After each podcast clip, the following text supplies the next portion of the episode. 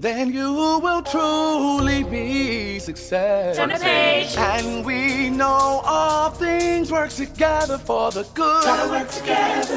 The good. Gotta work together. Oh. And we know all things work together for the good. Gotta work together. The good to those who love God. Keep God's word on your lips. Those who are called. Meditate on day and night. According to Be His purpose. to do Purpose. It's His purpose, not mine. And we know all things work together for the good. Gotta good. work together. The Gotta good. work together.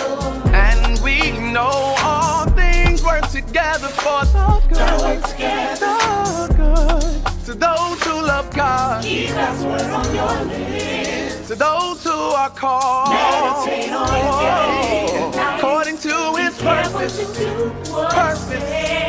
It's his purpose, not mine. The letter to the Hebrews. The author of this letter is anonymous, and people have wondered for a long time whether Paul wrote it or maybe one of his co workers like Barnabas or Apollos, but really we just don't know. In chapter 2, we discover that the author had a first hand relationship with the disciples who were themselves around Jesus, so we know that this letter is anchored in the teaching of the apostles. We also don't know who the audience of this letter was or even where they lived. The author knows them really well, and he assumes that they have a thorough knowledge of the Old Testament scriptures, especially the storyline of the first five books of the Bible, the Torah, about how Abraham's family became the nation of Israel, about how Moses led them out of slavery in Egypt to Mount Sinai, where they received the Torah and they made a covenant with God, where they built the tabernacle, where the priests offered sacrifices, and also about how they wandered through the wilderness on their way to the promised land. The author just expects that the readers know all of the details about these stories, and so most likely the audience is made up of Jewish Christians. That's where the name of the letter comes from.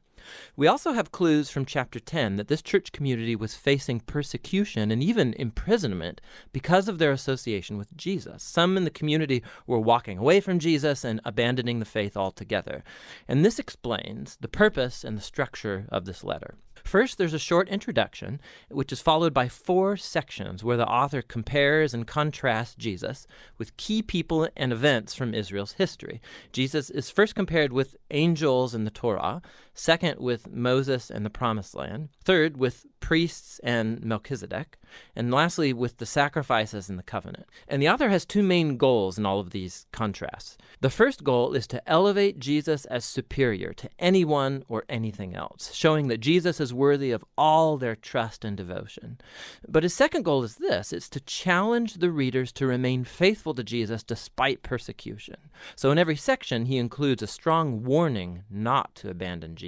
So let's dive in now and see how this all unfolds. The elevation of Jesus begins in the opening sentence of the introduction. In the past, God spoke to our ancestors in many different ways, but in these last days, he has spoken to us in his Son. So the author's saying that Jesus is superior to all of the previous ways that God has revealed himself to Israel. He then makes this astounding claim that Jesus is the radiance of God's glory and the exact imprint of God's nature. These metaphors are making the closest possible identification between Jesus and God. So Jesus is what the rays of light are to the sun, or Jesus is what the wax impression is to the signet ring.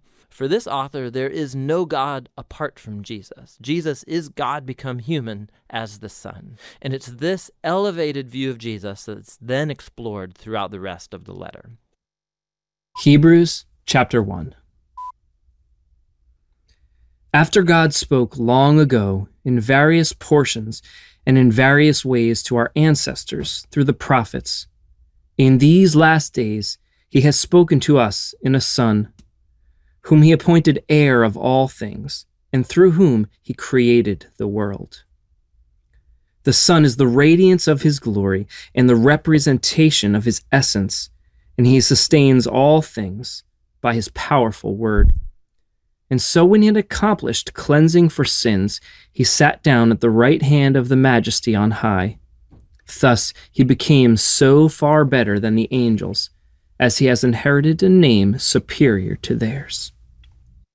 I'm going to read the first few words of this chapter again.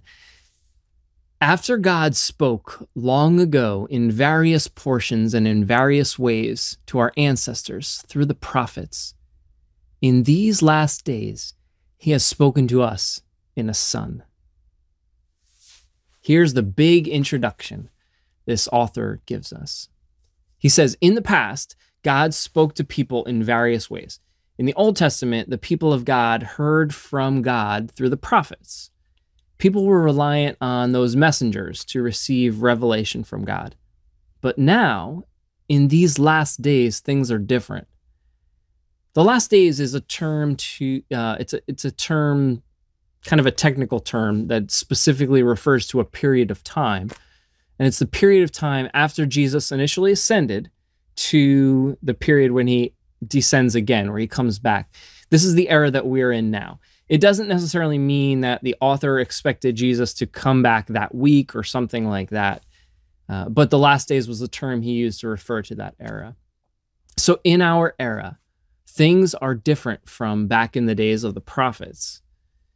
We don't have to wait for God to speak through prophets. Today, we have the most wonderful communication directly from God a way of speaking that people in the Old Testament could have only dreamt of. Today, today we have Jesus. And he is God himself who has come to earth and revealed himself to us. So as as we have just recently read the Gospel of Matthew and before that the Gospel of Mark, we see stories of God himself in Jesus. We learn the character of God and we learn to love him. Jesus is the source and the subject of our faith. So, to recap the main point, I want us to consider this. I want us to get this from the intro. In the Old Testament, God spoke through the prophets, but now he speaks through Jesus. Which leaves me thinking if God is speaking today through Jesus, what does it look like for us to listen to God? It's day 79 of our 90 day challenge. Write this down. That was then. This is now. Look at Hebrews, the first chapter, the first verse. In the past, God spoke to our ancestors through the prophets at many times and in various ways. But in these last days, he has spoken to us by his Son, whom he appointed heir of all things, and through whom also he made the universe. I know that the original intent of these words was to really uplift the superiority and the supremacy of Jesus Christ, our Savior, to delineate the law from the Lord, to say that Jesus is the fulfillment of the law. But on another level, I think that we are missing a key and critical component that relates to purpose here. And here is the takeaway stop living with a blockbuster mentality and a Netflix generation. That was then. This is now.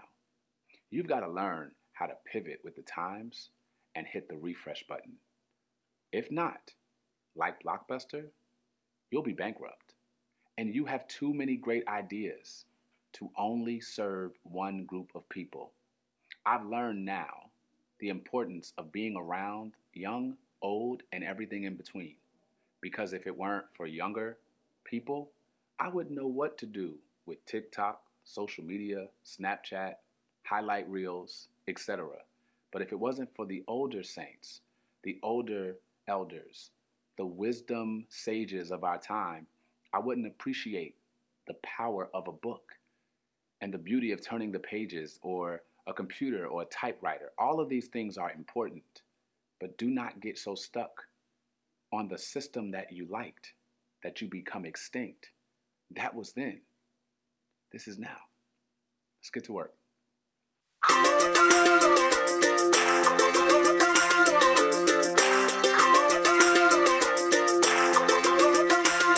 We used to hide from the light. We made friends with the night. We were headed the wrong way on a one way track.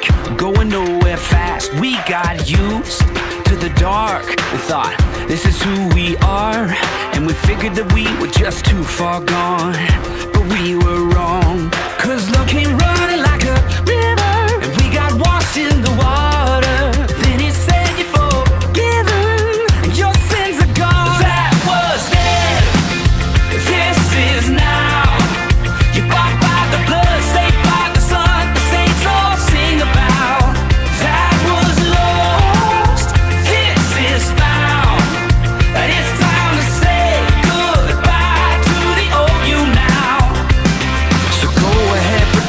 in